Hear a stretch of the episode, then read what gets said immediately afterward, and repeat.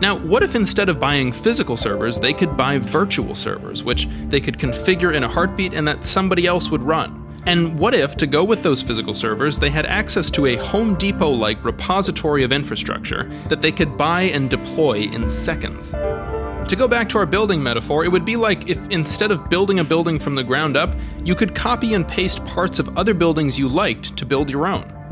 If you don't want to spend time digging a foundation for your own home, copy and paste a foundation from your neighbor's home. If you don't want to hire a team to build custom walls and doors, just copy and paste them from a home you saw in Architectural Digest. If you could copy and paste elements from other homes, you could literally build a home in minutes, or a cafe, or an apartment building, or a sports arena, or a skyscraper. Imagine how convenient that would be. Imagine how many other builders would want that tool. And for the sellers of that tool, imagine how much money they could make.